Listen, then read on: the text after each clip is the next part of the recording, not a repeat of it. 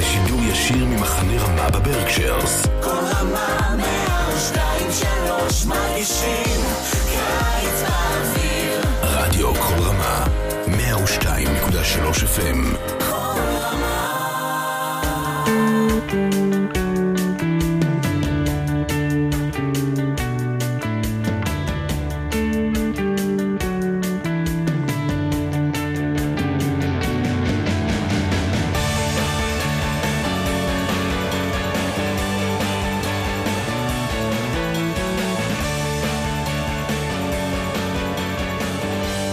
Shalom and welcome to another edition of Parsha Talk. I'm Rabbi Elliot Malamet in Highland Park, New Jersey, at the Highland Park Conservative Temple Congregation Anshe Emeth. Joining me, my good friends, Rabbi Barry Chesler, Long Island, Solomon Schechter Day School, Long Island, and Rabbi Jeremy Kalmanofsky, Anshe Chesed in New York City, but on sabbatical, but still with us, dedicated to the Parsha Talk. And what a Parsha Talk we have. We're going to talk about Parshat Vayikra, which is an amazing parsha. We're going to talk about the maftir of this week, Shabbat Zachor, and we're going to talk, we're going to do a little game. We're going to surprise everybody. Little game for Purim, thinking about Purim and its significance. But first, let's go into Vayikra, the hardest book in the Torah. Proposition, argue, yes, hardest. Do you agree? it's the hardest. most most most alien to contemporary religious life, but but beautiful in its way. Uh, you know, when we get into Parshat Kedoshim, certainly very deep. But I think that there's you know real beauty and art to the sacrificial system, even though I don't really want to practice it in contemporary life, and I, and not, nobody scares me more than than the people you know who like literally like the underground from the 80s and these folks still exist who are trying to blow up the mosque and have re- reinstitute animal sacrifices i think that's the worst thing i can imagine but when you read the text this is what we've done for centuries read the text learn the text and that will that will sort of fill the gap of not performing the sacrifices So for the rabbis, this was the key book of the Torah. This is the one that they thought should be taught first to the little kids.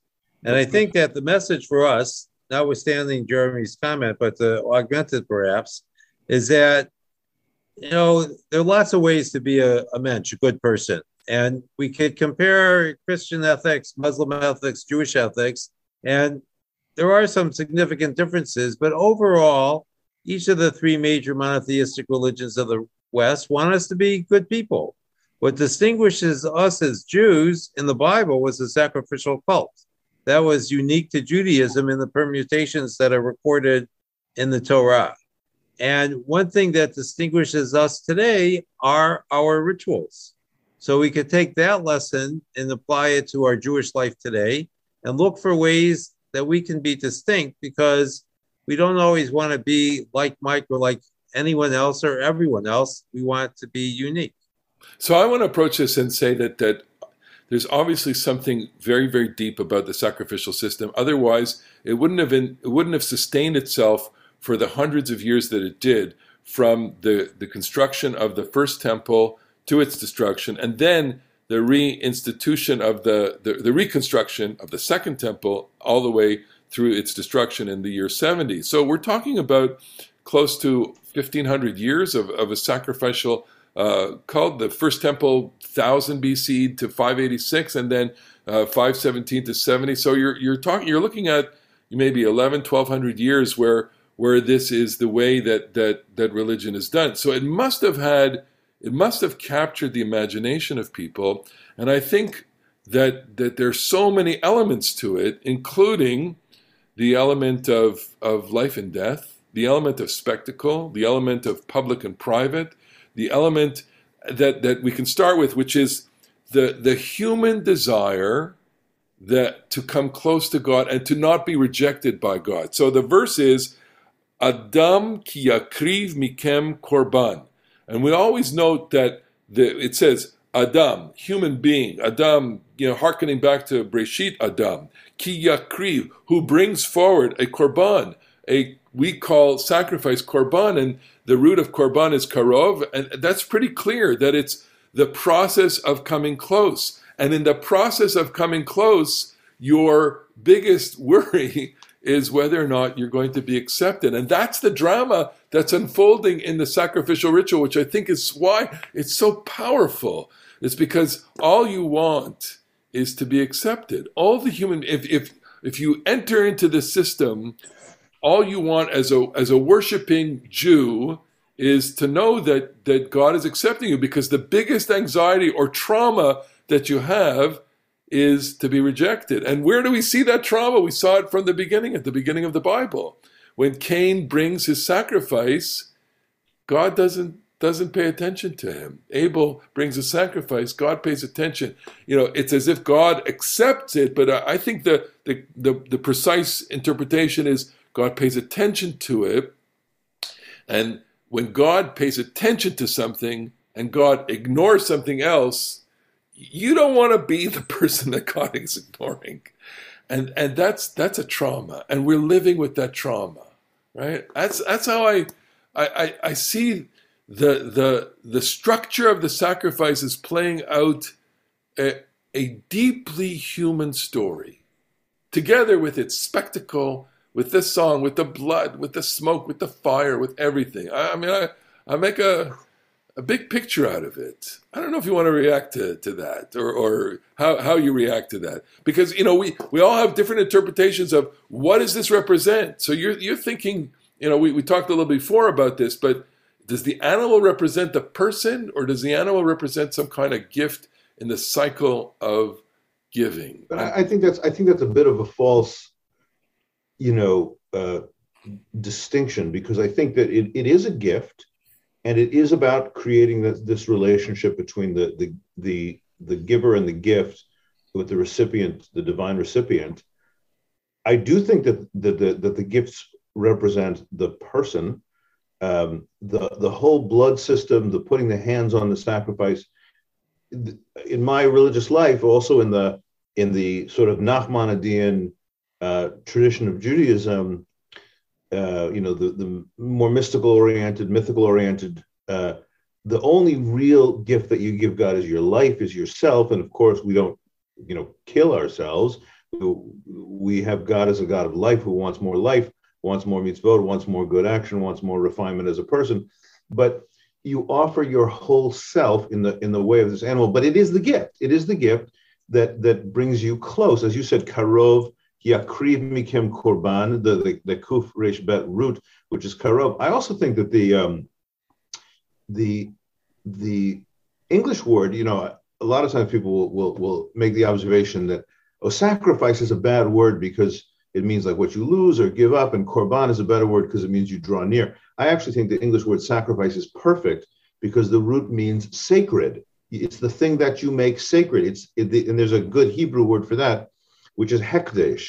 You devote something to the kodesh. You devote something to the sacred, and it creates this opportunity for the person who offers the gift to enter the realm of what is sacred, what's not ordinary, but what's uniquely special it's hard it's hard for me to to to come closer the karev to that to that interpretation only I, am I'm really stick, sticking to the to the lexicography here to the to the the word. And and I I I really, you know, in reading this, I want to make that imaginative leap and say, Okay, and I just saw the, the movie that the, the, this Israeli movie called Agadat Kurban, which is you know depicts scenes of sacrifice in a kind of animated way, and and you know if you if you if you enter into the scene and you are the worshiper and you are bringing in your sheep or your animal and you are witnessing this, you're witnessing the the noise and the silence and the and the slaughter and the blood and the smoke and the smell and it's it completely envelops your senses. It's very powerful. I don't think that makes the last experience that I would have there would be a feeling of sacred. I would have a feeling of I'm, it's overwhelming. It's all. It's it's it's it's it's beyond explanation. If it were not for the fact that it could become so regular and routine as to become somewhat t- meaningless over over time, and that's the crisis that happened with it. Barry, you want so to? So I'm struck though by one of your comments. When we think back to the Gettysburg Address, yeah, President Lincoln referred to the scene before him, which was going to become a national cemetery, as sacred space. Yeah. And unlike most cemeteries where people are brought this was a battlefield cemetery. This was filled with blood, and yet for Lincoln, and I think for those who were gathered there, it was a sacred space. And What- what I don't know that? I think that what made it sac- sacred was the spilling of blood Yes. for a great purpose. The and certainly what Lincoln understood to be the great purpose, which was the sa- salvation of the Union. But I think that the spilling of blood in and of itself can create a dimension of holiness that not having blood spilled does not necessarily do. That the great drama of the sacrifice has to do with blood. And the Kohanim take over indisputably when the blood is going to be sprinkled on the altar or for some sacrifices on the, the curtain separating the Kodesh or the, or the Kodeshim are brought into the, the holy space because blood commands our attention. Yes. And you know, the word that appears that occurs to me is that sacrifice is theater, and theater requires attention and intention or concentration. You know, I was reminded that a lot of us, especially in the days of COVID, we spend a lot more time watching TV or movies at home, and it's sometimes hard to pay attention. I think that when you're in the live theater, you have a much easier time paying attention. It's a lot harder to lose your concentration. And No. that is what made the sacrifice the sacrifice, is that it was live theater. Absolutely, I, I totally agree with you. I mean, and I would use the word spectacle, uh, you know, to as a kind of, you know, uh, synonymous with what you're saying. It's you are standing there and watching this, and and and of course, blood has more than one meaning to it, and blood belongs to God. Blood is life, and and so what you, what the spectacle, the drama, or the theater of this is that you are you are you are concentrating the drama of life and death right in front of you. You have power, the ultimate power over a creature. It's as if you are channeling that ultimate power not against a human, but you're channeling it to uh, a victim, a sacrificial victim.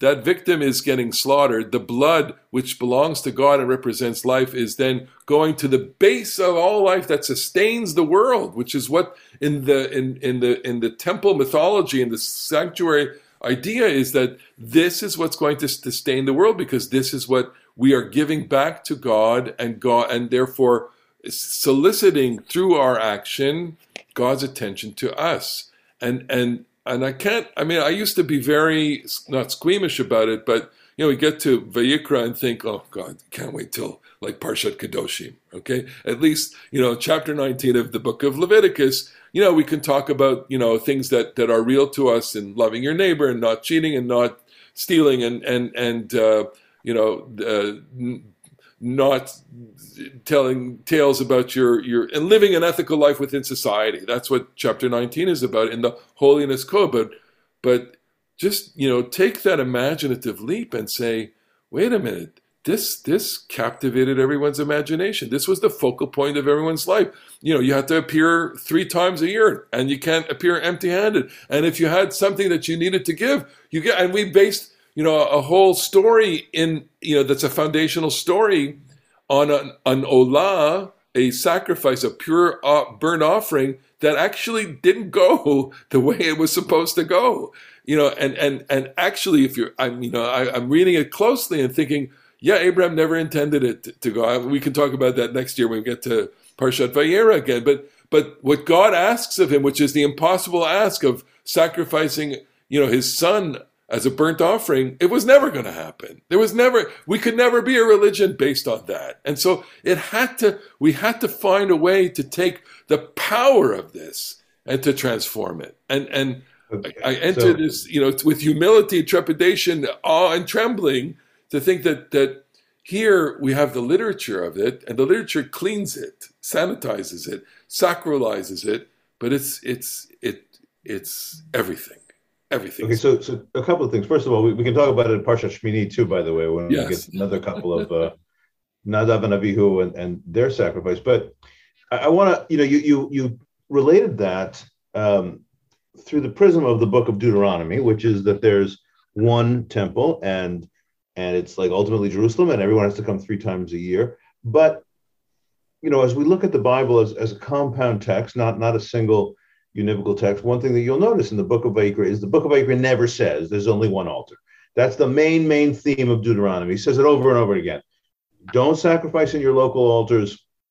Only come to the place where I will cause my name to dwell. It's the one place, and and that's a, that's like a main theme of Devarim is that it doesn't trust what apparently was the previous system, which is that there were lots of local altars, and there's plenty of evidence throughout the Tanakh that everybody had local altars. Yeah. And so when uh, when Vayikra comes along here, and, and I think it's like, you know, this is a, a matter of academic argument about what's earlier, what's later. I, I think that that it, one thing that it seems relatively clear to me, at least, is that Deuteronomy is centralizing something that was in Vayikra decentralized, and so I'm going to take a stab and say that Vayikra represents a time in Israelite history when there were lots of local altars. And so, Adam ki akriv mikem korban, person offers a sacrifice, doesn't necessarily mean they're at this mega temple in Jerusalem. It might be there at their local altar, and they might be with their neighbors. And it involves food.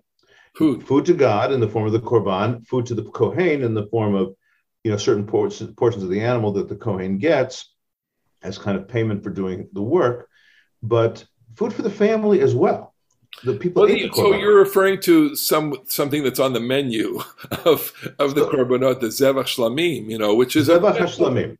festival So- offering, a feastal offering. Eh, so, so I- I want to ask you, Rabbi Malamet, who we happen to know that you are, and for, and for quite a few years, a vegan. Yeah. And so, so your enthusiasm for this as a religious theme, and and knowing that it was a part of people's like gustatory lives too, their nutritional lives. Like, well, how, how, how read that, react to that. I'll tell you how I so so for psychologists watching this, they can see my enthusiasm is the sublimation of all of the desire by not eating meat. I'm I'm absolutely fascinated by it. I watch these videos about about you know this especially this wilderness cooking. I'm I'm fascinated by it because because it it it it captivates the primitive sense and that the primitive our primitive origins you know and, and we're talking only 100 years ago when you actually took uh, a chicken or you took a, an animal to the shochet and you slaughtered and the, the, the you know you may have looked the other way but but you were fascinated you know you may have been fascinated. That but you needed it to eat.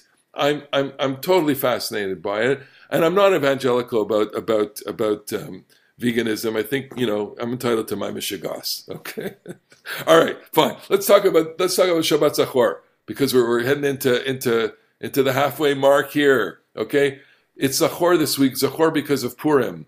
It's we're remembering Zachor et Asher Asa Lecha Amalek. Jeremy, what did they do to us?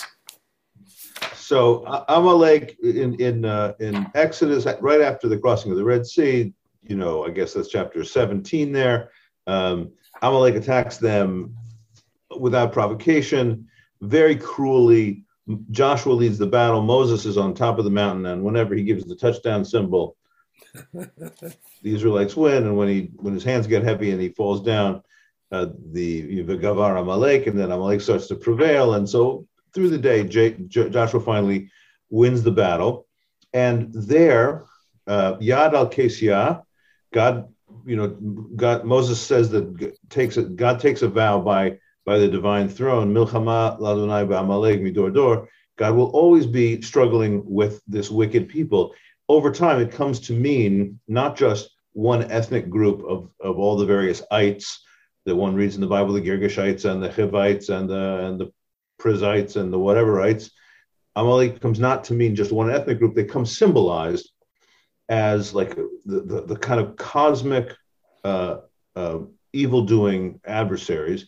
And so in Deuteronomy, now chapter 25, there is a mitzvah in Parshat Ki Tetzeh, it'll be, that says, Zechorat asher Amalek, remember what Amalek did to you, um, blot them out, don't forget. And there's this kind of paradoxical moment where you have to always remember to erase. You can't forget to erase, but if you erase it, if you erase the memory of Amalek, then you you won't ever forget. I mean, you won't you won't ever remember if they're fully erased. So it's like this kind of uh, what would you say paradoxical. Um, you always have to remember to blot out the indelible stain of wickedness or something like that. Um, and uh, it comes up on Purim because because the king of Amalek in the battle, First Samuel chapter 15 with with uh, Saul is Agag. His name is Agag, and and Haman the Purim story is called Ha'agagi. So we have this kind of parallelism that in the run up to Purim, that story of evil out of control, even if it's kind of a comic story, it's it's it's a very threatening evil out of control, and you're supposed to remember that you have to, as Jewish people, you have to never, ever, ever slacken in your remembrance that evil, cruelty, wickedness does exist in the world, and you gotta you gotta fight back. Midor dor, and and we understand this as a as an eternal uh, plight. The the and and and don't want to sound too not cynical but dark here. It's like that wherever there are Jews, there are going to be anti-Semites. It's just a feature of of being a Jew, and and you know there's there's compelling midrashim and interpretation that anti-Semitism preceded the Jewish people, and anti-Semitism will never will never succeed because the Jewish people are eternal, but it always it will always be co-terminal because of what Judaism represents, which is to to be witness to one God in in the world. Barry, you want to you have a yeah, we have a counterpoint to the Amalek story, which is the entrance into the promised land. You know, at least in terms of the Bible, once we get there, we're supposed to stay there forever. With Amalek, as you've suggested, there it requires eternal vigilance because, uh, uh, as Jeremy rightly noted, the battle with evil is never done. We get, we may have victories on the battlefield, but the war is never over. Okay. And it, re- it requires vigilance and diligence. And I think we need to also connect it with Pesach. I mean, part of the reason why we're doing this, this is one of the four special Shabbatot before Pesach, is that it's a harbinger of the great redemption. And it's a reminder that even though Pesach is often portrayed as a God driven redemption, all redemption requires the people and their intention to be redeemed. It's not something that is completely delivered by God and happens to us by happenstance. All right. So we also are recording this the week before Purim. This is Shabbat before Purim. We won't be with you till after Purim. So we have a little game here. This game is a game of dice. The game of dice includes a die. Uh, one die is for the chapter, and one die is for the verse. And we're going to do chapter and verse, and we're going to pick verses out of the Book of Esther the the dice on on your right is the number of chapters, and the dice the die on your left is the verse. Here we go. Barry's going to start chapter ten, verse twelve. I don't think that's a verse. There are only three verses in chapter. Do it again. chapter three, verse nineteen. Chapter three, verse nineteen in the book of Esther is as follows. There's no chapter There is not. 19. chapter 3, verse 12. Okay, here we go. ויקראו סופרי המלך בחודש הראשון בשלוש עשר יום בו ויכתב ככל אשר ציווה המן. I'll translate. And the scribes of the king wrote down on the first month on the thirteenth day, they wrote down everything that Haman had commanded to all of the satraps and the the, the courtiers from every single province and every single uh, ethnic group. Uh, Am va'am kil shano, every every single nation to their language. B'shem hamelech achashverosh nichtav v'nichtam b'tavat hamelech. It was writ, it was spoken in the name of the king and sealed with the ring of the king. Okay, want to take that So on? I, I, I, I think what we can take from this verse is that writing is very important in the Megillah. Absolutely. Um, that it's not just here that what Haman has ordered is written down. There is the writing down that will feature in the the revelation um, of Mordechai's greatness, Achashverosh, where something was recorded in the Chronicles about what Mordechai had done on behalf of the king, and um, the king had ignored it, and also the Megillah itself is written down. And um, you know, at the end of the book, if there had been a verse 19 in chapter 10, that would have recorded something about how the Megillah was sent to all the all the lands. And writing is something that gives an element of purpose, but also of permanence. Absolutely. And I think that's you know key to the book of Esther. Sealing also. Cool. Okay, second verse. Here we go. We're going to put Rabbi Jeremy Kalmanofsky up, rolling the dice. I have the prerogative here. Chapter 8, verse 4. Chapter 8, verse 4. All right, what do we have here? Oh no. Okay. you can read it. Chapter 8, verse 4. Vayo- Vayoshet Hamelech leEsther et Sharvita Zahav. The king took his royal golden scepter and and extended it towards Esther. Vatakom Esther. She got up. Vataamod lifnei Hamelech, and she No, no, no, no. Okay, you have to explain what Lashon Naki is. Well, no, it's, no, it's not. It's not v'takom Esther v'tamod lifnei hamelech. It's vayakom hamelech v'yamod. should I do another verse? no, no, we can do this because Go ahead. because okay. So Esther is a sex farce. Okay, the king gets mad at the wife. He has a beauty pageant for for all of the the the, virgins of the kingdom of 127 kingdoms and and when they have their tryouts they go to the palace at the night and they come back the next morning okay and so this is a book filled with a lot of dirty humor and part of the dirty humor is that when esther sees the king repeatedly he extends the golden scepter okay? As it were. so as it were. And and first of all you got to like the fact that in the in the entire library that is the tanakh not everything has such a stern face not everything has such a, a, a solemn some of it is just dirty jokes. And and in the whole in the whole library of the jewish people that's okay um, you know purim is purim is carnival uh, all the world's nations have Mardi Gras. All the world's nations have Carnival. All the world's nations have St. Patty's Day.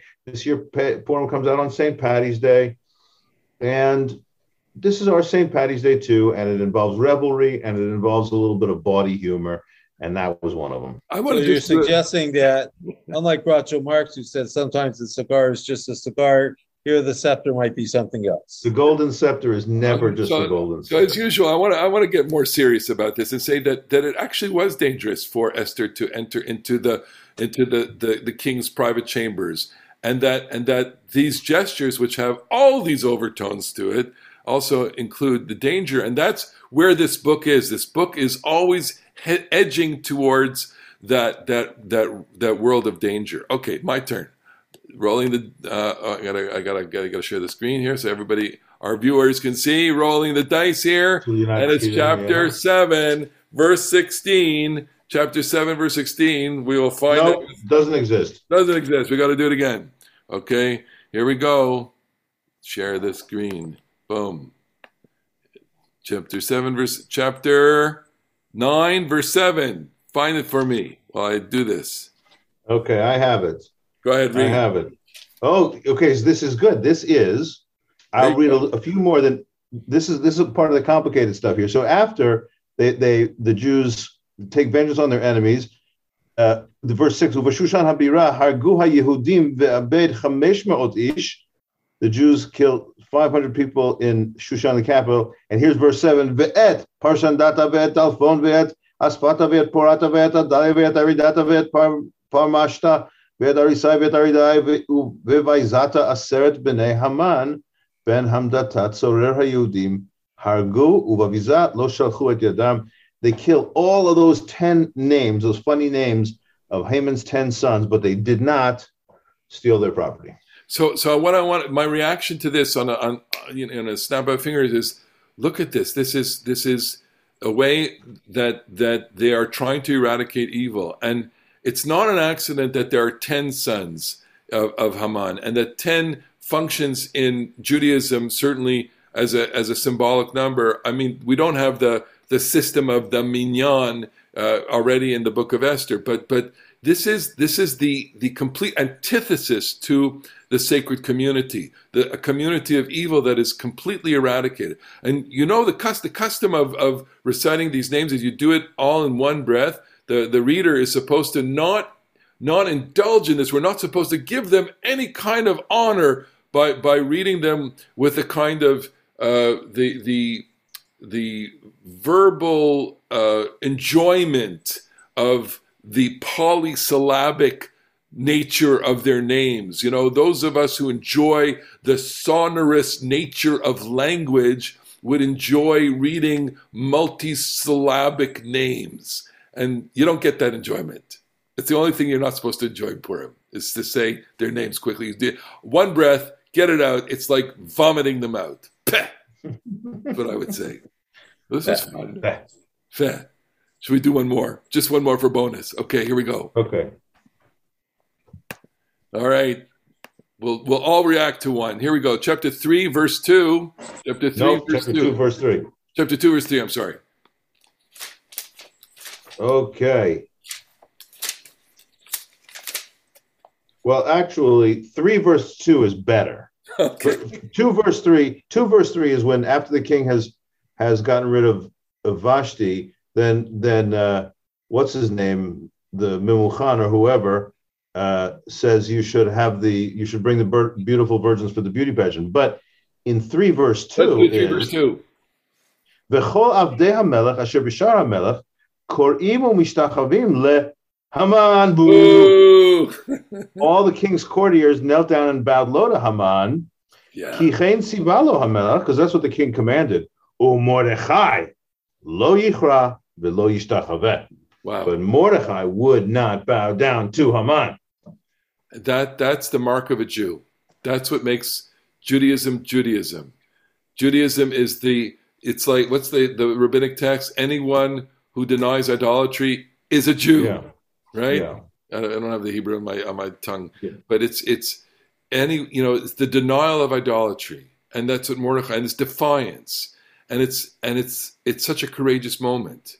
What a what a what a what a moment! It's the it is. Do I want to say it's the turning point in the book, or at least one of the the great crisis moments in the book where Mordechai says, "I am not going to do what everybody else does. I'm going to be defiant. I'm going to be uh, true to who I am, and and and not bow down because in giving him any kind of respect, it's validating the evil that he represents. By the way, it's, tra- it's chapter, it's Masechet Megillah, chapter, uh, page uh, uh, 13. Kol hakofer be'avodah nikra Yehudi. there you go. Whoever, that, that's a great comment. Whoever denies idolatry is, is known as a Jew.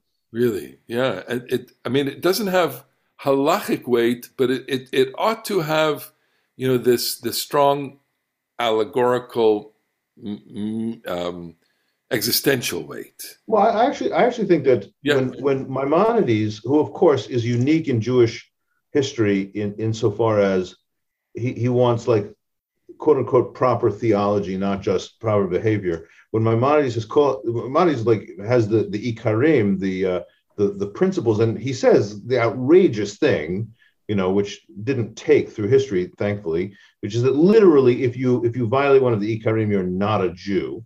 Yeah, Um, but he's got this this teaching in mind that that what he takes to be correct theology is the denial of avodah zarah. And if you have the wrong theology and you think God has a body, or you think you know, uh, you know what whatever wrong thing one would say about God, you're literally not a Jew. So you have to deny the wrong theology if you if you're going to actually be a Jew. wow. Okay. Last words, Barry. Any just uh, I'm gonna pass today. your pass, pass, because we're we're all we're entering into this world of of of joy and also trauma and challenge. That's where the world is right now. We can't end this Parsha talk without thinking about our brothers and sisters in Ukraine and all of humanity now, the world, which is And our fellow our fellow Jew Vladimir Zelensky. really at the, at the, at the edge of, of, of danger and in danger with all the horrific things that are happening, the bombings, the killings that are happening. We are with So we him. might say that today we too, like Mordechai, must stand up. Absolutely. Harachamani Yavarech et Achenu b'nei Yisrael Tunim b'tzara v'yotzeim me'afela le'ora. May the merciful one bless our brothers and sisters who are facing danger and take them out of darkness to light. And may we all be able to merit the joy in Purim. La Yudim haita ora v'simcha. As we say at the end of the Megillah, that the Jews had great light and great joy. May we all be able to celebrate Purim in that joy. And so here we are at the end of our Parsha talk, Parsha Vayikra Shabbat Zachor, a little bit of random verse generation here, the first time on the Parsha talk, with merch coming. Shabbat Shalom, Happy Purim. Shabbat Shalom. Purim.